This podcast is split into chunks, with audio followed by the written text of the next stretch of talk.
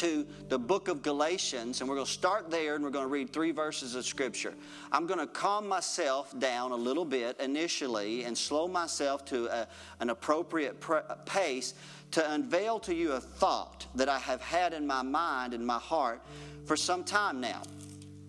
Now, last week, as I taught the Word of God and preached, I discerned in my heart that as I brought you two subject matters briefly before I narrowed it down to preach concerning the coming of the Lord.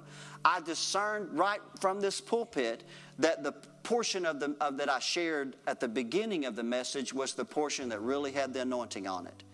But I was not prepared to just totally by faith move away from what I had prepared in my heart and, and just go in that vein. So, whether that was right or wrong, I cannot now answer, but I do know this the doctrinal content that's hidden, that begins in this first passage, it's going to take a multitude of scriptures for us to put together a puzzle to allow us to see a much bigger picture. We're going to take a broader picture here today. Today, as we start to paint this portrait, we're just going to kind of cover the canvas with some backdrops. And each week, we're going to begin to make it just a little bit more clear for you to be able to see this. And when it's ultimately completed, I hope there is such a revelation in your spirit that it will revolutionize your life. And I'm saying that in all sincerity of faith. The reason why I say that is I know what this doctrine does in me. I know how it lifts my countenance. I know how it, it, changes the, the value that I place upon the call of God that I've received in Christ Jesus. How that it, it causes me, again, in the words of Philemon, verse number six, to acknowledge the good things that are done in me through Christ Jesus. It allows me to relate to people without my countenance being fallen, but I have an ability to communicate with them because I know I'm in Christ Jesus.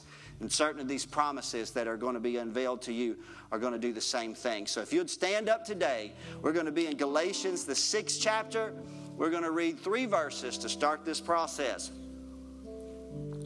If I was in uh, a black church today, I would say, turn to your neighbor and say, Neighbor, you better get ready because this is going to be good.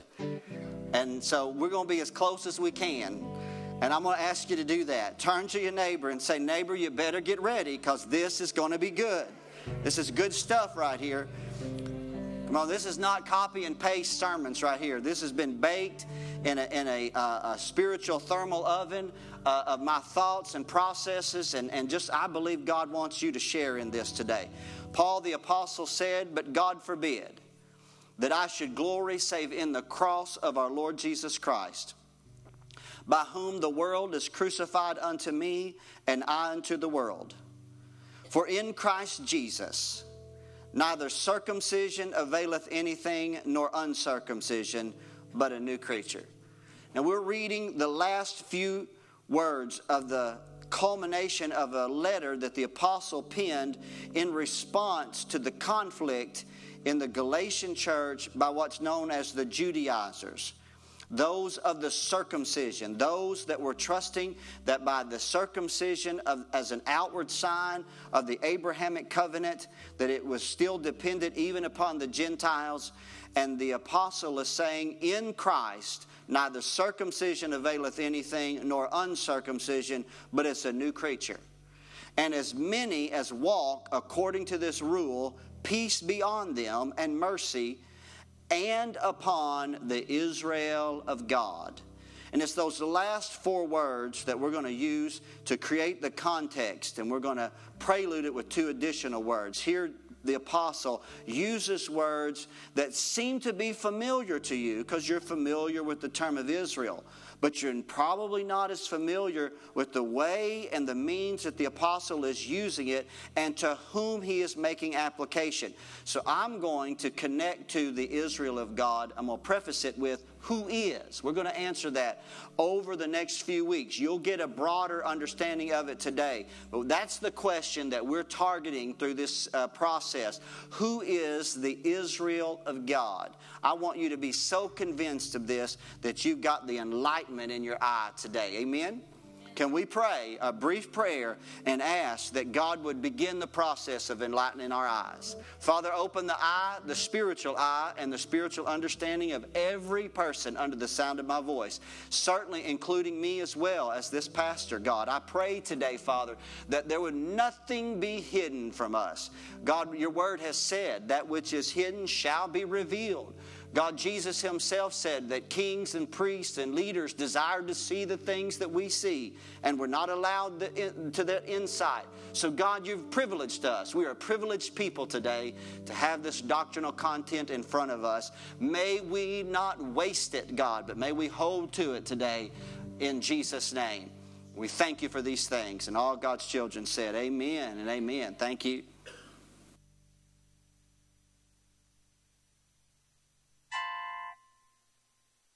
Daryl have fallen from the stool. Thank you, Brother Daryl. Let me take you just a moment of time here to build a backdrop that is very important to be able to start the process of answering this question to whom the Apostle Paul was speaking to his, his reference here in the book of Galatians and the broader application of it. So I need you to really zone in for just a little while with me. And let's take this familiar word, Israel something that you have searched the scriptures, you've seen it from the Genesis forward, and uh, you certainly see it in modern times as well. So let's take a few minutes and let's look at the origin of the name, where it was first applied, how it was applied, and even to our modern culture today. The name Israel means uh, Prince of God, and it's first discovered in the book of Genesis with the grandson of Abraham. His name was Jacob as he wrestled with an angel beside the brook Jabbok when he had uh, gone away for 20 years and he had become himself a great host and he had uh, married two wives, produced multiple children, and he's making his way back to his nativity, the land of his nativity. He's fearful over his uh, uh arrival because the last time he had seen his brother Esau was immediately after he had stolen his birthright from him. Jacob was, uh, you know, appropriately named a deceiver. The word Jacob meant a deceiver, and in that particular culture. And so, with that, he's very apprehensive. He sends his family across the brook. He stays there in the night watches by himself. When he sees the, uh, uh, uh, a heavenly messenger, perhaps in the initiation of this moment, he didn't know it was a heavenly messenger, but, but, but through the process of wrestling with this man, he discerned that this was someone outside of the temporal world. It was somebody of a heavenly existence, and he showed a side of him that he had never shown previously. He held on in such a way that it revealed something that was on the inside of him. And the angel, after touching him on the side and causing him to limp for the rest of his life, he would rest upon a staff as he walked. From that moment, that the angel said to him, You will no longer be called Jacob, but you will be called Israel, because you have wrestled with God and hath prevailed. And so from that moment of time, we see that term begin to emerge in Scripture. It's also applied not just to the man Israel, but it would later be applied to his descendants. He had 12 sons. Those sons multiplied, and their lineage became known as the tribes of Israel. Many of you familiar with that term in Scripture.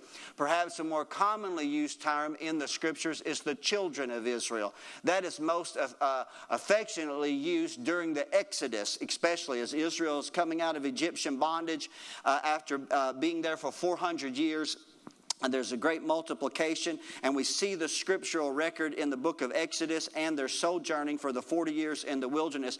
Time and time again, the author references that particular lineage of descendants from Jacob, now Israel, as the children of Israel. Now, those of you that have studied the scriptures, you know that Israel, after 40 years of, of wandering in the wilderness, and the, the, there was a group of the Israelites who had been in unbelief. They died. Their children are now adults. Moses himself is not allowed to go into the promised land. His successor is chosen, Joshua. Joshua is a militant leader. He's got the appointed task to lead the children of Israel in the conquest of the Canaan land or the promised land. And so they go about through the process of taking the, the, the, the promised land. And during that, when that conquest was complete or almost complete, if you notice the scriptures, you'll almost see a transition from, in essence, the children of Israel into the nation of Israel. For once they took, or at least almost took the entirety of the promised land.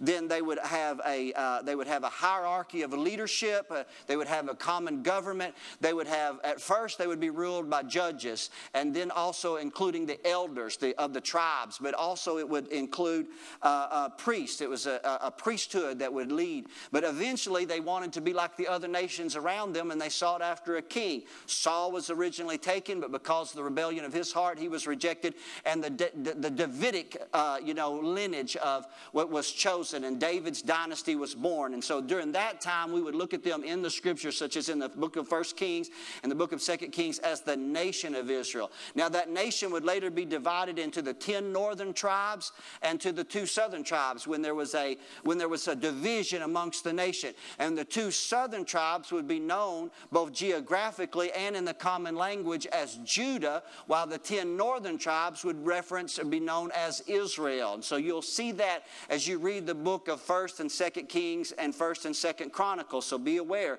that when you see the term Israel in that moment, typically it's talking about the ten northern tribes, and it's uh, not necessarily referencing the two th- southern tribes. Now, and just taking you on a brief journey in the evolution, not only of the name of Israel, but the application to the people group that it's ascribed to.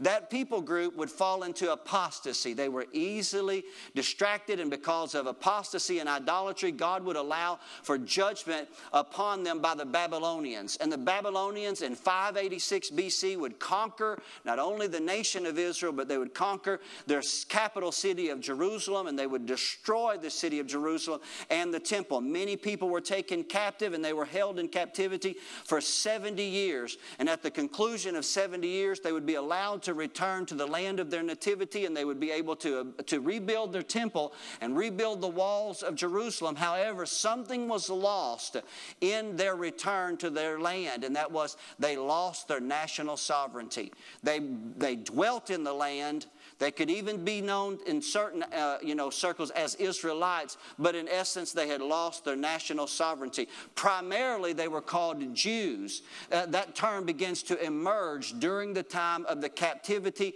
and the regathering into the land. Previously, they were almost always known as Israel or the children of Israel. Now they're primarily known as Jews. The word Jew is actually simply a shorter derivative of the region of Judah or Judea. So it's just simply a slang, if in essence. They've shortened the language down. Instead of saying from Judea, they would say a Jew. And that's the common term, the most common term that you read about in the New Testament. The people, the Israelite people, were primarily initially uh, subject first to Babylon, then to the Medes and Persians, and then subsequently to the Roman people. And again, that brings you into the New Testament. Rome considered the region Palestine, thus, even to this day, the conflict of the Palestinians, tracing their name to the Roman heritage that was ascribed to them. And when you read about it in the New Testament, and you know that during that time period, even though the people had been allowed to live back in the land, back to the original decree by Cyrus, the Persian king that allowed them to return, by the time that Jesus arrived there, the land of Israel has a mixture of people groups. There's Samaritans to the north, but there are also a lot of Gentiles as well. A lot of people uh, from, from Roman culture are dwelling there, and then there are certainly the Jewish people as well. Oddly enough, in 70 AD, once again, the very city of Jerusalem would be destroyed by the Roman general Titus. He not only destroyed the city, but he destroyed the temple and the people were dispersed worldwide. And that dispersal this time did not last 70 years, but that dispersal lasted almost 2,000 years, with the people group known as the Jews dispersed to the four corners of the earth. And after World War II and the realization of following World War II of the brutality that the German people had oppressed upon the Jewish people, there was a worldwide sympathetic movement to their cause, and the Zionist movement, which had been formed many years earlier, was given uh, uh, credence to not only allow the Jewish people to return to their homeland, but once again to regain national sovereignty. So in 1948, they were allowed to be called once again. Uh, uh, I mean, you're talking about thousands of years going back to the time that, in essence, a flag would fly over the, the people of Israel and declare them a national sovereignty. It happened in your lifetime, many of our lifetimes, 1948. And so, here to this day, and we have been there one time and we, we learned a lot while we were there, is that you don't have to be a physical descendant of Abraham to be a citizen of Israel. You don't even have to be a believer in God. You don't have to be uh, somebody that trusts in the history of the traditions of the Jewish people. The reality is today that most, most Jewish people that live in Israel are not rabbinical. They don't follow the teachings of the rabbis. Uh, many are not even Orthodox, though there are a lot of Orthodox, especially in the old city of Jerusalem. But many are secular. They're Zionists. They believe in their homeland, but they don't practice the worship that you and I, when we think of Israel of old, we try to bring it into the Israel of modern, and they're two totally different entities. It's, it's very difficult to attempt to try to mix this. The reality is this did y'all know that there are literally uh, hundreds of atheists in Israel? I know that you may struggle with that, thinking that what you've always known as the chosen people of God, that many of them are atheists to this day. It's kind of a paradox, it's a unique thing. And so, just very quickly, to, for, to summarize this brief journey, I wanted you to start with me because that's the backdrop to the canvas of the, of the, of the, of the painting that we're working on here today. Is that the, the name of Israel and the application of Israel. First, it was to Jacob, then, it was to his descendants, known as the tribes or the children of Israel. It became the nation of Israel during the Davidic dynasty, and then it was split following David's death and the death of Solomon. It was split into the northern tribes with the southern two tribes being referred to as Judah. And today we have the modern nation of Israel. But what I want you to see here is the Apostle Paul makes an application that, that seems to be a little bit uh, kind of different than the normal, uh, um, the, the, the, normal usage of the word that we often uh, see it ascribed to. Now, notice this as the Apostle Paul, he is a Jew, he is of the descendants of Benjamin. And he writes here in this particular passage of Scripture, he makes a very informative, even a controversial statement when he spoke of. Notice this, first of all, he said in the 15th verse, he said, If you're in Christ Jesus, it's not about whether you are circumcised or uncircumcised, it's about being part of a new creation. Are y'all with me? He said, We're not devaluing the old, but we're recognizing that in Christ, he's made of one. And that starts the revelation here. And so then in the 16th verse, he says, As many as walk according to this rule peace be on them and mercy upon the Israel of God. There's that term, the Israel of God. Now, here's the reality the revelation concerning the Israel of God can be life changing for even us here today. It can be something that so enlightens your eye that it changes the way that you view who you are as Christ has called you and made you his own. So, go with me as we unfold this just a little bit further. I want to ask a couple of questions. Is the Apostle Paul asserting that a change has occurred? Has there been a reorganizing that includes a breaking off of, the, of some of the old and an inclusion of the new? We're going to begin to discover this, and as it does, as we do so, I think it's going to just cause you great joy. Almost to the degree Apostle Paul said, joy unspeakable and full of glory. Stay with me.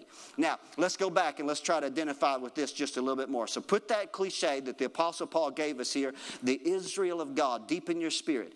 And let's do something for a few minutes. In order to unlock that mystery that surrounds that statement, the Israel of God, you and I first have to do something. We have to first attempt to understand and identify with ancient Israel for just a few moments. The story of ancient Israel, in essence, really did not begin with Jacob it actually began with Abraham. And Abraham uh, was a direct, you know, descendant of Noah. Of course, that's a, you know, pretty much the uh, most obvious statement that any pastor could say. We're all direct descendants of Noah to a certain degree. But he was of that, of, the, of, that biblical lineage that you can trace in the book of Genesis. He was living in a region that's known today as, as, as uh, Iraq. He was called biblically Ur of the Chaldeans, that particular region. And God appeared to him. I don't know how he appeared to him in a dream, in a vision. Did he speak to him by angel? He did by angels later. But he spoke to him. And I want to put up here on the screen the 12th chapter of the book of Genesis, if we can, verses 1 through 3, because when he appears to Abraham, he promises him something. There's a revelation of three things that that emerged. The Lord said to Abram, Get thee out of thy country and from thy kindred and from thy father's house unto a land that I will show thee. Let's follow it. And I will make of thee, of Abraham, a great nation, and I will bless thee, and I will make thy name great, and thou shalt be a blessing. And I will bless them that bless thee, and I will curse him that curses thee, and in thee shall all families of the earth be blessed. What a powerful promise that's being made to this one singular man, Abram. God makes a promise to him that includes certain things. Uh, that, that he's promised to give him a land, and he's promised that from his own loins or lineage would come a nation of people. And then he said, and that's what's awesome about this passage that you and I know by having read the scriptures, when God promised him a nation of people, he didn't even have a son. He didn't even have children. His, uh, he, was, he was barren and his wife was barren. But how many of you know that sometimes God will call things that be not as though they were? Come on, God's got an ability to put a promise in your life when you look around and say there's no way in the natural that it can be fulfilled. But God spoke that word to Abraham and said, Not only am I going to give you a land, I said, from your loins it's going to come a nation. But then notice what else he said it's going to come nations, that through you all the nations and families of the earth shall be blessed. Glory to God. It's a great promise. And so Abraham and his immediate household were given circumcision. There's that word circumcision as a sign or a mark of that covenant. Because if you read the book of Genesis, God reappears to Abram in the 15th chapter to reaffirm the covenant, and in the 17th cha- uh, chapter, especially to once again reaffirm the covenant that he initially made with him in the 12th chapter. And circumcision, the removal of the foreskin of the flesh of every man of their household, would be a sign or a mark of that covenant. Matter of fact, God actually said that if your house and household will not be circumcised, literally, God said, I want you to remove them from your household. King James English says, cut off. Let them be cut off from their household. So it was a very important thing that God was doing to establish circumcision as a sign of the covenant, as a mark of the covenant. And so when this family multiplied during the Egyptian captivity, God told Abraham, God told him, He said, When you die, He said, I want you to know there's going to come a time when your descendants are going to be taken into a nation and they're going to be held in bondage for 400 years. But while there, they're going to be multiplied, and when they come out, they're going to be a great nation of people. So they went in as just one family, but they emerged as a great nation of people.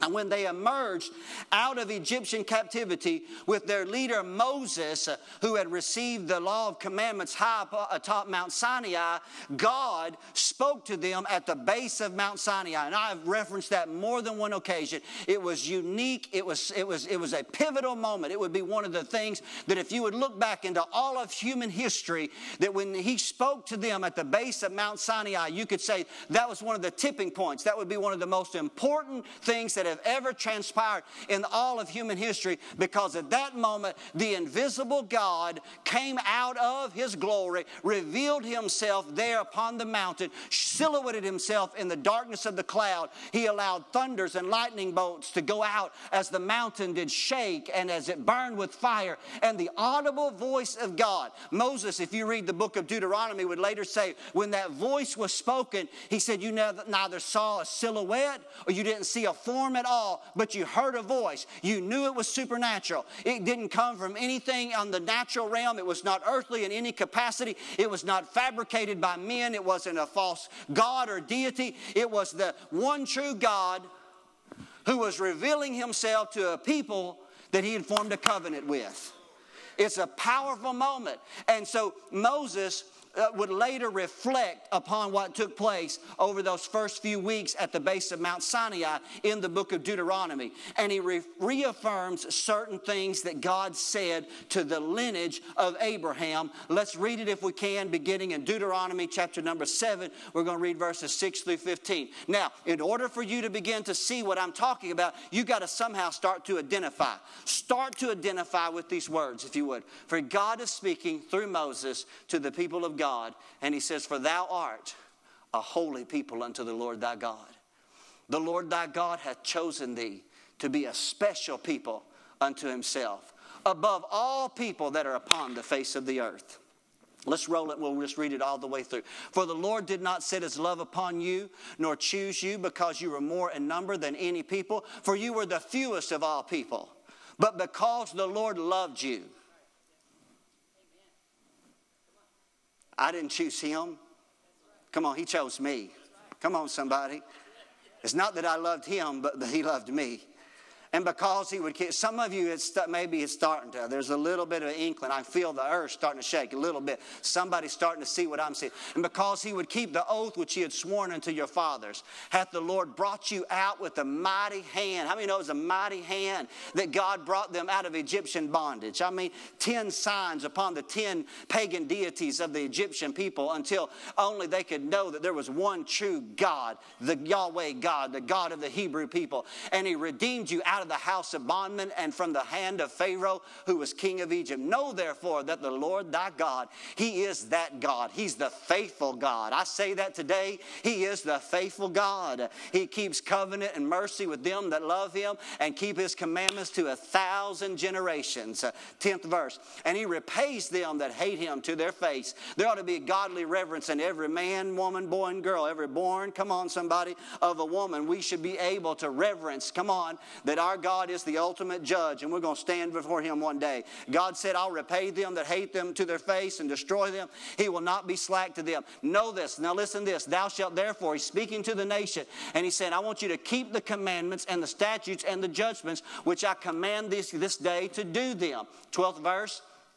Wherefore it shall come to pass, if you hearken to keep these judgments and do them, the Lord thy God is going to keep unto thee the covenant and the mercy that he sware unto your fathers. 13th verse, and he will love thee and he will bless thee. He will multiply thee. He will bless the fruit of thy womb. He will bless the fruit of thy land, thy corn and thy wine, thine oil, the increase of thy kind, which means sheep and cattle, and the flocks of thy sheep in the land which he sware unto thy fathers to give thee. And thou shalt be blessed above all people. There shall not be a male or female barren among you or even among your cattle. And the Lord, I like this. God said, I'll even take away. Remember the plagues of Israel that God put upon the Egyptians to secure their deliverance? God said, I love you so much. I'm not going to put those plagues on you that were put upon the Egyptians. He said, Matter of fact, I love you so much that when the enemy's coming in against you, I'm going to take those plagues that were upon the Egyptians and I'm going to put them on your, on your enemies, and they won't even be able to stand in front of you. Glory to God.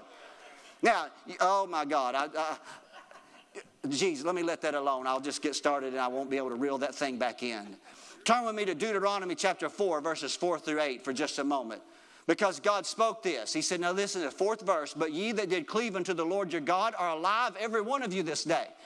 But I, behold, I have taught you statutes and judgments. Oh, is it important that I learn the scriptures? Absolutely. Come on, my people perish because of ignorance of the word of God lack of knowledge, as the Lord my God commanded me that you should do so in the land whither you go to possess it. Keep therefore and do them, for this is your wisdom and understanding in the sight of the nations. He said, Because I'm going to bless you. God told Israel, He said, I'm going to bless you so much that as you hear these statues and others hear about it, they're going to look at you and they're going to say, This great nation is a wise and an understanding people. I'm telling you, I believe that the children of God ought to walk in the fullness of that promise today, that we ought to walk in such favor and fullness of God God's blessing and understanding that the unlearned people of the world look at our lives and say, I don't know what you got, brother, but I want some of it because you're living life differently than the people that are around me. Glory to God. He said, For they will say this, for what nation is there so great that God has so that's so nigh to them? Come on, the God of the universe, the invisible God, Elohim in Hebrew, the creator, has is so nigh to you as the Lord our God is in all the things that we call upon him for. Eighth verse. So what nation is there so great that has statutes and judgments so righteous as all this law which I set before you this day? That make a Baptist shout this morning. Come on, now, oddly, we know this. Now, listen, these blessings were conditional upon their obedience to the law of commandments.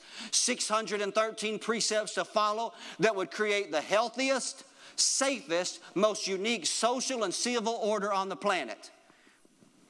That's what the law did. The law's only weaknesses was it couldn't provide righteousness, but it could provide a civil order, right, that would keep people healthy and safe. But the law also the promise to curses if the people failed to obey the word, even expulsion from the land that they had been given. So I want you to notice this a chosen man becomes a chosen family, which becomes a chosen nation that's blessed by the favor of God. And let me tell you something that I've learned about God. When God gets ready to bless somebody, He don't have to ask your permission. And when He gets ready to bless somebody, He can bless unlike anybody else. Every area, think about this with me for just a minute. Align yourself, identify yourself. If I were an Israelite dwelling in Israel, and if I had studied the Word of God, and I was confident that this was the Word, I heard the Word, I was walking in the precepts, my heart was circumcised before the Lord, not just the flesh, but our heart was circumcised before the Lord, then I could have the expectation that God was going to bless me. I could walk in blessing all the days of my life. My head would not ever have to be downcast. I would never have to sit in disbelief. I would have, never have to sit a day in despair. But I could know that my God is for me. I could realize that God said He would bless every area of my life with His supernatural power and grace. Did you know in Deuteronomy 11 and 25, God had already told them in the seventh chapter, have we read it later, reaffirms it in the 11th chapter. He said, I don't care how big the enemy is around you, don't look at the enemy that's around you, look at me.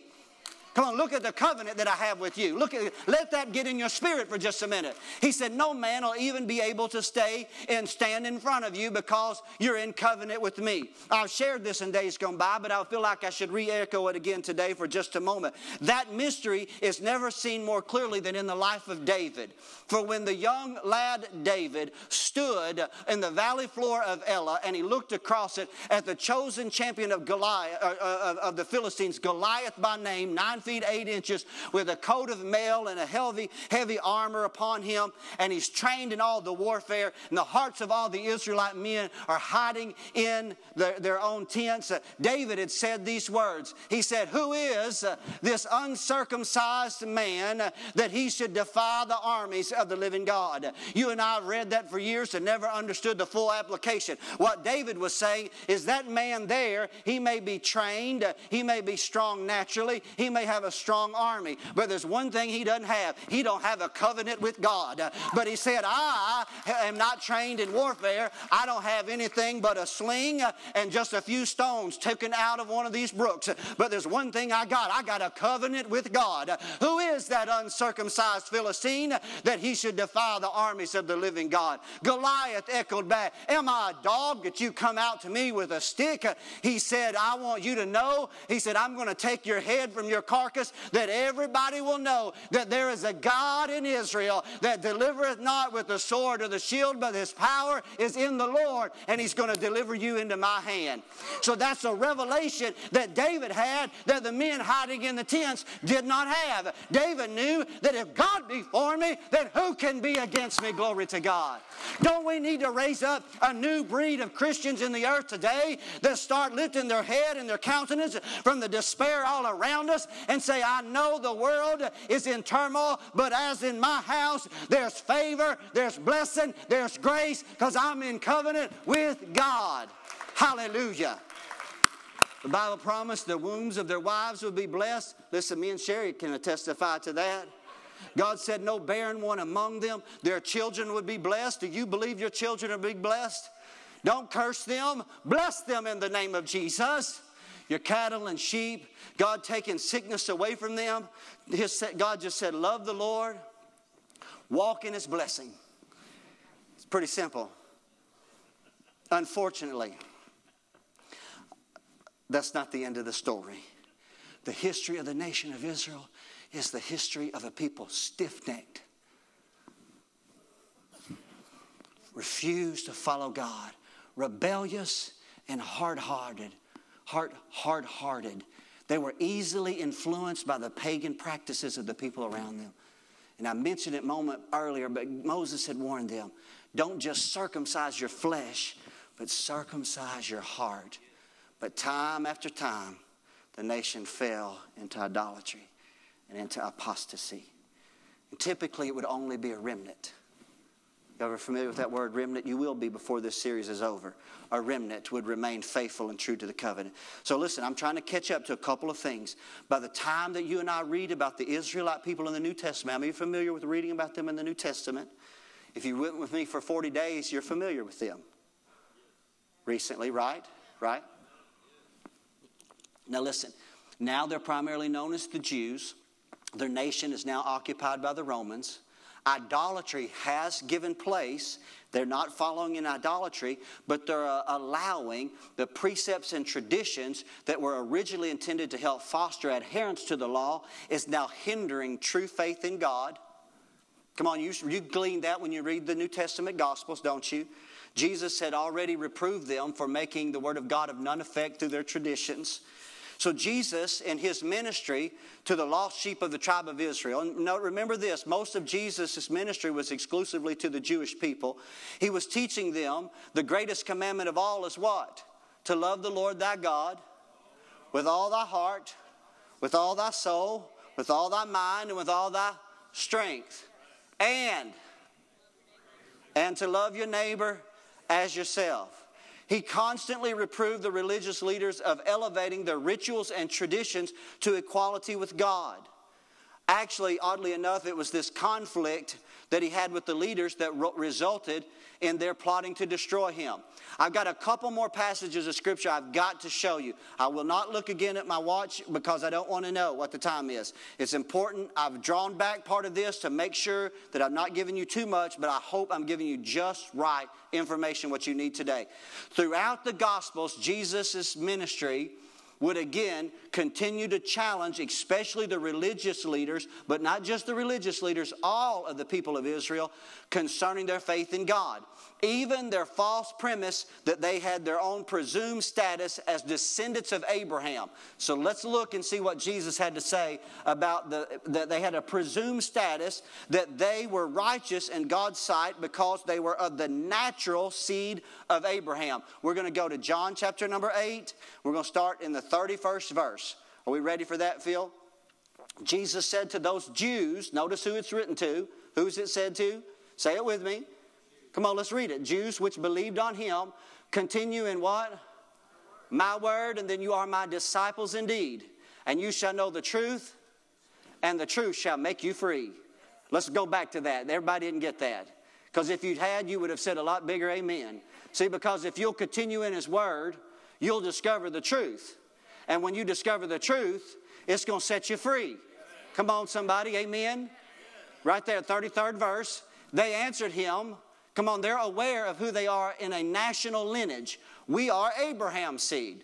And so we've never been in bondage to any man. How sayest thou, you shall be made free?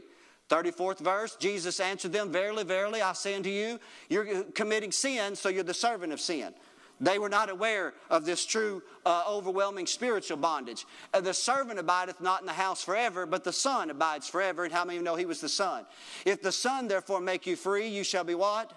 Free indeed. 37 verse. I know that you are Abraham's seed. So Jesus is not taking away from the historical fact that they were actual physical descendants of Abraham. Correct? He's saying, I know that you're Abraham's seed, but you seek to kill me because my word hath no place in you.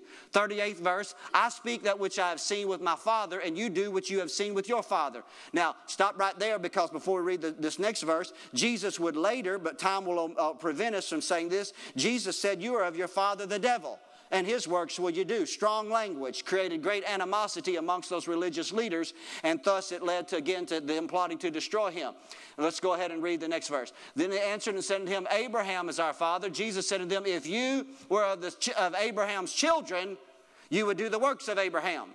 So Jesus is creating a distinction, and we're going to read a few more verses, between the actual national lineage of the seed of Abraham and those that are hearing the word and obeying the covenant. Come on, somebody, there's a revelation there. He said, Now you seek to kill me, a man that had told you the truth, but I, which I have heard of God. Abraham didn't do this. Uh, 41st verse, you do the deeds of your father. They said to him, We be not born of fornication. We have one Father God. I think this is the last verse. Jesus said to them, If God were your father, you would love me, for I proceeded forth and came from God, neither came of myself, but he sent me unto you. And so Jesus, in this particular passage, he himself starts to attack the actual ideology that were held by the direct descendants of Abraham, who were claiming that they were in the fullness of the blessing because they were simply born of the lineage of Abraham. And Jesus said right there, he said that you may be the seed of Abraham in a national lineage, but you are not the children of Abraham because you're not trusted in who I am because God sent Jesus to his own that whosoever would believe in him would not perish but have everlasting life. Now, Jesus would later say, let's continue for just a moment in the words of Jesus concerning something about inclusion into the true sheepfold. So, again, for the sake of time, we won't go into depth of it today, but we will later, not today. But Jesus starts to attack the ideology held by the Jewish leaders of their day, of his day, that they were of the seed of Abraham, so therefore they were the children of Abraham Abraham. Jesus said, Well, you're the seed of Abraham. Yes, you're, you're his nation, uh, your natural offspring, but that doesn't make you a child of Abraham because you are in unbelief. Amen. See, because Abraham was justified by faith before God. Okay, so let's go further in the 10th chapter, a couple chapters over. We only have one more passage of scripture that we're going to go to in a few moments. Jesus said this I'm the door. Come on, I told you today when you come into the parking lot, I said you got to come in one way and go out another. Jesus said, I'm the door. You want to come to the Father? Hello? You got to come through who? You got to come in by me. If any man will enter in, he'll be saved and go in and out and find pasture. Let's read it on, on down. I'm the good shepherd. The good shepherd giveth his life for the sheep. The 14th verse. I'm the good shepherd, and I know my sheep, and I've known of mine. 15th verse. As the Father knoweth me, even so know I the Father, and I lay down my life for the sheep. Jesus said, I'm the door to the sheepfold. He also said, I'm the shepherd of the sheep. And he's looking at Jewish believers and he said, I want you to know other sheep. That's real critical. Get it down in your spirit. Because here's a Jew speaking to Jewish people, and he's saying, Other sheep I have which are not of this fold. Them I must bring. They will hear my voice, and there'll be one fold and one shepherd. Glory to God. Wow, we're on trail of something right now. We're on trail of something because all of a sudden we're seeing how Jesus, who came unto his own and his own received him not, but he spoke very directly to them and he addressed the unbelief that they possessed and this, uh, this misguided ideology that just because they were descendants of Abraham, they were children of Abraham. And he said, Not so, because if you continue in my word, you'll know the truth and the truth will set you free. Now, for the sake of time, I'm on the last page of my notes, real quickly. I'm about to turn over. After his death, burial, and resurrection, Jesus' disciples ministered almost exclusively as Jesus did to the Jewish people. But something unique happened somewhere along the line. First, Philip went to the Samaritans. And when he went to the Samaritans, the Samaritans were what we would call, uh, uh please forgive me this word, half breeds. They were half Jewish, half Gentile. But he went and he preached, and people received, got saved, baptized, and received the Holy Spirit. And the disciples started saying, Whoa, wait a minute, something's at work right here. And a marvelous event happened in the 10th chapter of the book of Acts. It's reiterated in the 11th chapter. We're going to touch it quickly and we're going to close with one final passage of scripture in the book of Ephesians. But you got to stay with me for just a few minutes. If I know it's late, but I tell you, it's the best part of the ball game is usually late. All right, stay with me real quickly today. All right, so in the uh, 10th chapter, the Apostle Peter is praying, and a voice speaks to him Three men are coming for you. Get down, go with them. Go with them. Go, go, just go wherever. So, so Peter responds. He brings men with him that are Jewish. He finds out they're going to take him to the house of a Gentile. Now, if you know anything about Jewish law and culture, it was unlawful for him, being a Jew, to go into the home of a Gentile. But I tell you, he was on the edge. God had spoke to him. And so he goes in there and he finds a Roman centurion by the name of Cornelius who is claiming that he was praying in his house a few days earlier and he saw a vision from God. An angel appeared to him and said, Call for Peter and he'll show you the ways of life. So Peter hears about this and he just starts preaching. I'm telling you, just the, the come on, the preacher just began to awaken in him. He starts preaching the cross and the, the, the destruction of Christ on Calvary and the blood and all those things. And he don't have anybody on the piano. He didn't have a worship team. He doesn't even give an altar call. But right in the middle of the sermon, the Spirit of God falls on these Gentile people, this whole audience that Cornelius had gathered in his house that day, and they start speaking with other tongues and prophesying the way all the Jewish believers did on the day of Pentecost. Pentecost. And that caught those Jewish believers totally off guard because they weren't expecting that. And then, uh, then they said, wait just a minute here. And so then later, when they thought on it, then they realized that this great mercy and grace offered to us through the atoning blood of Jesus Christ on the cross was not just for the descendants of Abraham of natural lineage, but it was for whosoever will let him come to the water of life. If you're thirsty, you can drink. It doesn't matter whether you're black or brown, doesn't matter whether you're rich or poor, doesn't matter your national lineage. Uh, the cross of Calvary invites every man, for we've all sinned and come short of the glory of God. Uh, and God looked upon us, found no remedy in the lifestyle of men, so therefore He took upon Himself the nature of a servant. He died uh, like a man upon the cross of Calvary. But when that blood was spilled, it was atoning, precious blood that reached all the way back to the sin of Adam and reached all the way forward to the last man ever born of a woman. And it wiped the slate clean. And God said, Whosoever will, let him come unto the free fountain of water of life that I give. You can know me intimately. You won't be held by the veil uh, any longer in the outer court or inner court. You can come boldly into the throne room of grace uh, where you can obtain mercy and find grace to help in the time of need because you're my child as long as you got faith in me. Glory to God. Hallelujah. What a powerful word. And so the Apostle Paul is the actual apostle to the Gentiles. He's got the greatest revelation about this. We're closing on this passage of Scripture in the book of Ephesians. Let's read real quickly. Now, to put all this together, this is just to take the page, take the portrait. We'll not complete it today. All I wanted to do was to take the canvas and put the backdrop. The backdrop was the Israel of God, prefaced by who is the Israel of God. And we're starting to paint it. We've seen that Israel was a chosen people group. Come on. Now let's see what the Apostle Paul had to say to the church at Ephesus, which is a Gentile church. Let's read in closing today.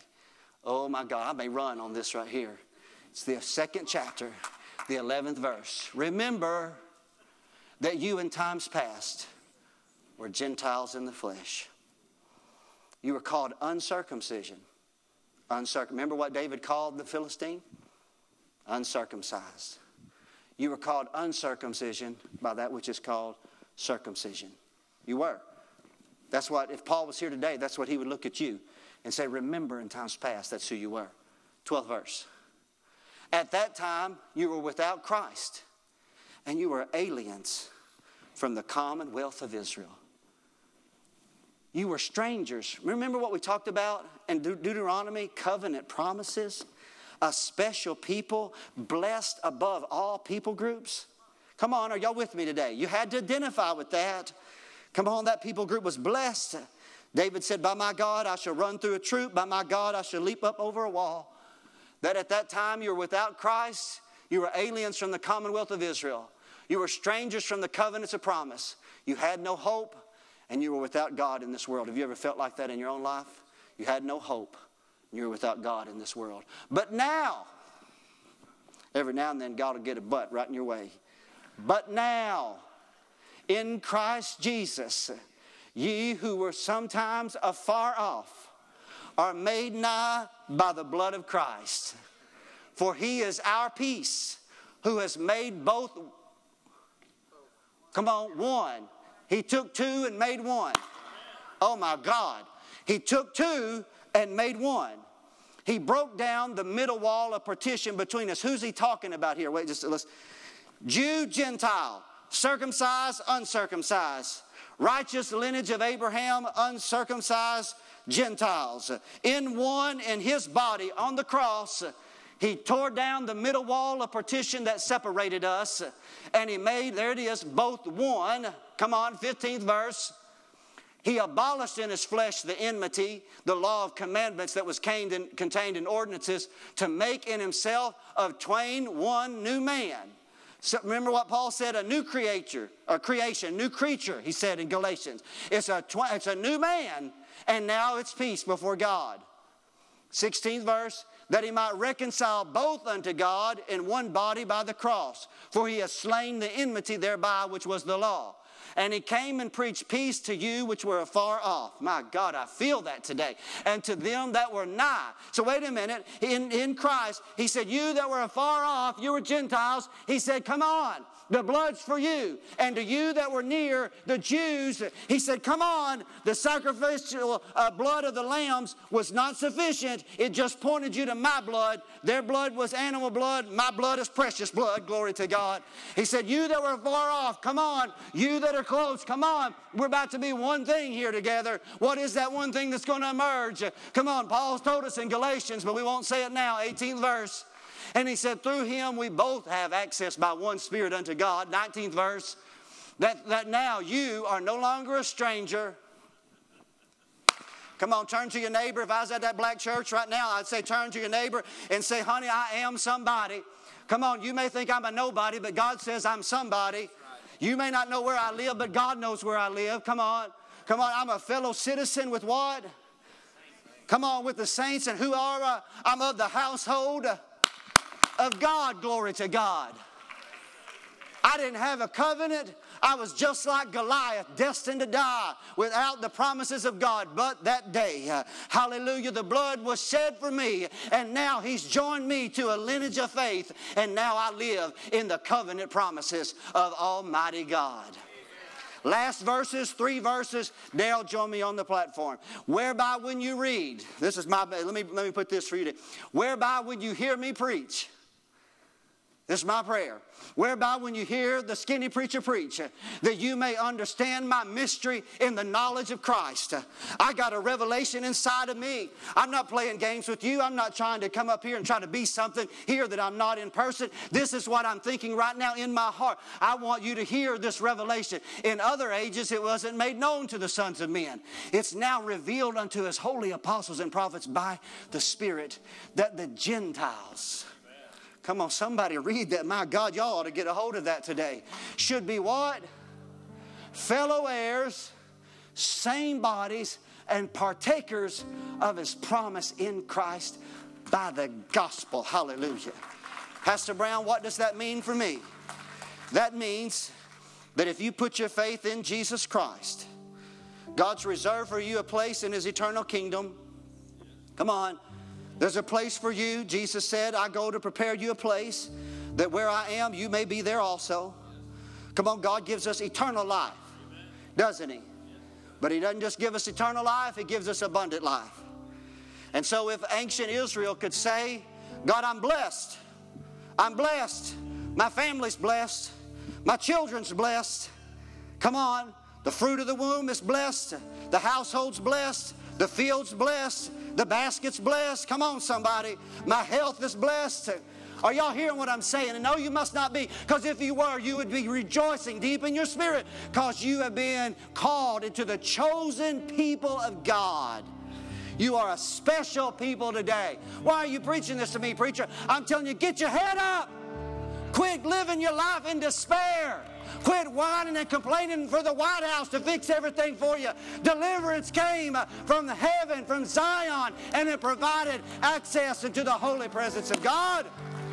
We can live in Him and move, have joy unspeakable and full of glory. We don't have to be down, disheartened, sad, broke, or broken. We can have joy, favor, grace, love, mercy, kindness. I can walk in the Spirit and not fulfill the lust of the flesh. You hurt me, I can forgive you because of Christ that dwells on the inside of me. This word is shut up in my bone. It burns like fire. I got hope. I've got joy. I got peace. He is my God, and I'm His. I am in covenant with God today. Hallelujah. God, I'm in covenant with you. I'm in covenant with you today, God. Hallelujah. Oh, God. We're a special, y'all remain standing today. Y'all remain, we're a special people group to God. So, Paul the Apostle said, If any walk according to this rule, peace and mercy upon the Israel of God. I know in your mind you've thought about the Jewish people. You said, man, that's the chosen people of God. Don't mess with them. You need to realign your theology. You say, I'm the chosen people of God as well. Satan, don't mess with me. Come on, somebody. Because you won't be able to stand in front of me. Isn't that what he said? I know we fight battles. Think about that. God told Israel, I don't care how big the situation is, you won't be able to stand in front of you if you'll trust in me. Doesn't that give us hope here today? That no matter what crisis that you're in, come on, God can bring you out of it if you put your faith and your trust in Him. This is such a marvelous mystery. It's a marvel that Paul would say, Oh God, I pray that when they read, they're understanding my knowledge in the mystery, that the Gentiles are now a part of the family. Glory to God. Isn't that powerful? You and I are part of the family of God, Brother Billy. That's exciting right there. Hallelujah. Listen, I believe that as a Christian, you need to pray and ask God, God, show me by faith till this is more than just a sermon. It's more than just an agitated response to a sermon. That's good. I'm glad you clap and stand. I'm glad. I want that because it's exciting. But it's got to be real to you. The covenant's got to be real to you. You got to live life in the knowledge that you are in covenant with God through Christ. That's the key. Christ is the mystery. Come on. Christ is, we are hid in Him. I'll unfold it for you more in the future. And I know I'm taking a long time. You're thinking to yourself, my God, if He'd have brought the whole thing out of here, we wouldn't get out of here till midnight tonight. That's true. But you can, if you understand this in your spirit, it can change the way you live your Christian life. Can it? What? It was. If you continue my word, you'll know the truth, and the truth will what? Set you free. Hallelujah. That's how we're going to influence the world. Remember what God told Israel? He said, I want this to be so real to you that the nations around you say, I want what they got. That's what we're praying for. That way, you're not having to pass out witness cards. You are a witness. The blessing has run you down. People are like, wait a minute. They, how did they? How did that? It's from God, and that becomes your testimony. You know, I'm not going to go through laying hands on everybody trying to impart that revelation because I can't do that. It has to be you working it out. I'm sowing the seed. So I'm going to close today with this prayer, and that's I'm going to pray for just the group as a whole. But you know what's exciting about this today? If you're here today and you don't really know God, you say, Pastor, I would like to be a part of that family that you just preached about. You know what? You have to be born into this family by faith, don't you? You have to be born by faith. Just coming to church is not good enough. You know, you have to be born. Jesus said you must be born again.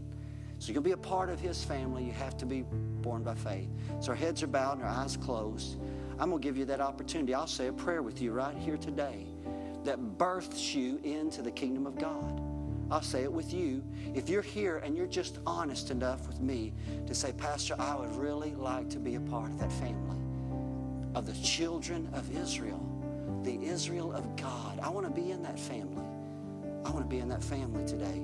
If that's you, quickly raise your hand up to identify to me, and I'll pray with you today. I see some hands going up today. Thank you, hand right there. Hands going up. Thank you today. We're going to pray. Let's pray that prayer today. Then I'm going to pray for the church as well. Closing prayer. Let's pray for those that raise your hand. You pray with me. I want you to pray out loud. If you raised your hand, you're saying, I need to be born into that family. You're saying, I want to be a part of the household of God. Not joining this church. I'm not asking you to do that. I'm saying, I want to be, you want to be a part of God's family by putting your faith in Jesus Christ. Let's pray a simple prayer, and you just say it out loud as you pray to God right now. Say it with me, and I'd ask everybody to pray it with me so we can make an audible plea today. Father in heaven, I come to you today in need of a Savior. I acknowledge today that I'm without hope and without God. But today, I trust in Jesus Christ as my Lord and my personal Savior. I ask you to forgive me of my sins and to cleanse me from all unrighteousness. Today, Lord Jesus, come into my heart and make me whole. And I will follow you all the days of my life. In Jesus' name, amen and amen and amen and amen and amen. Come on, somebody. Now, some folks prayed that prayer. One closing prayer. Here it is right now. It's a closing.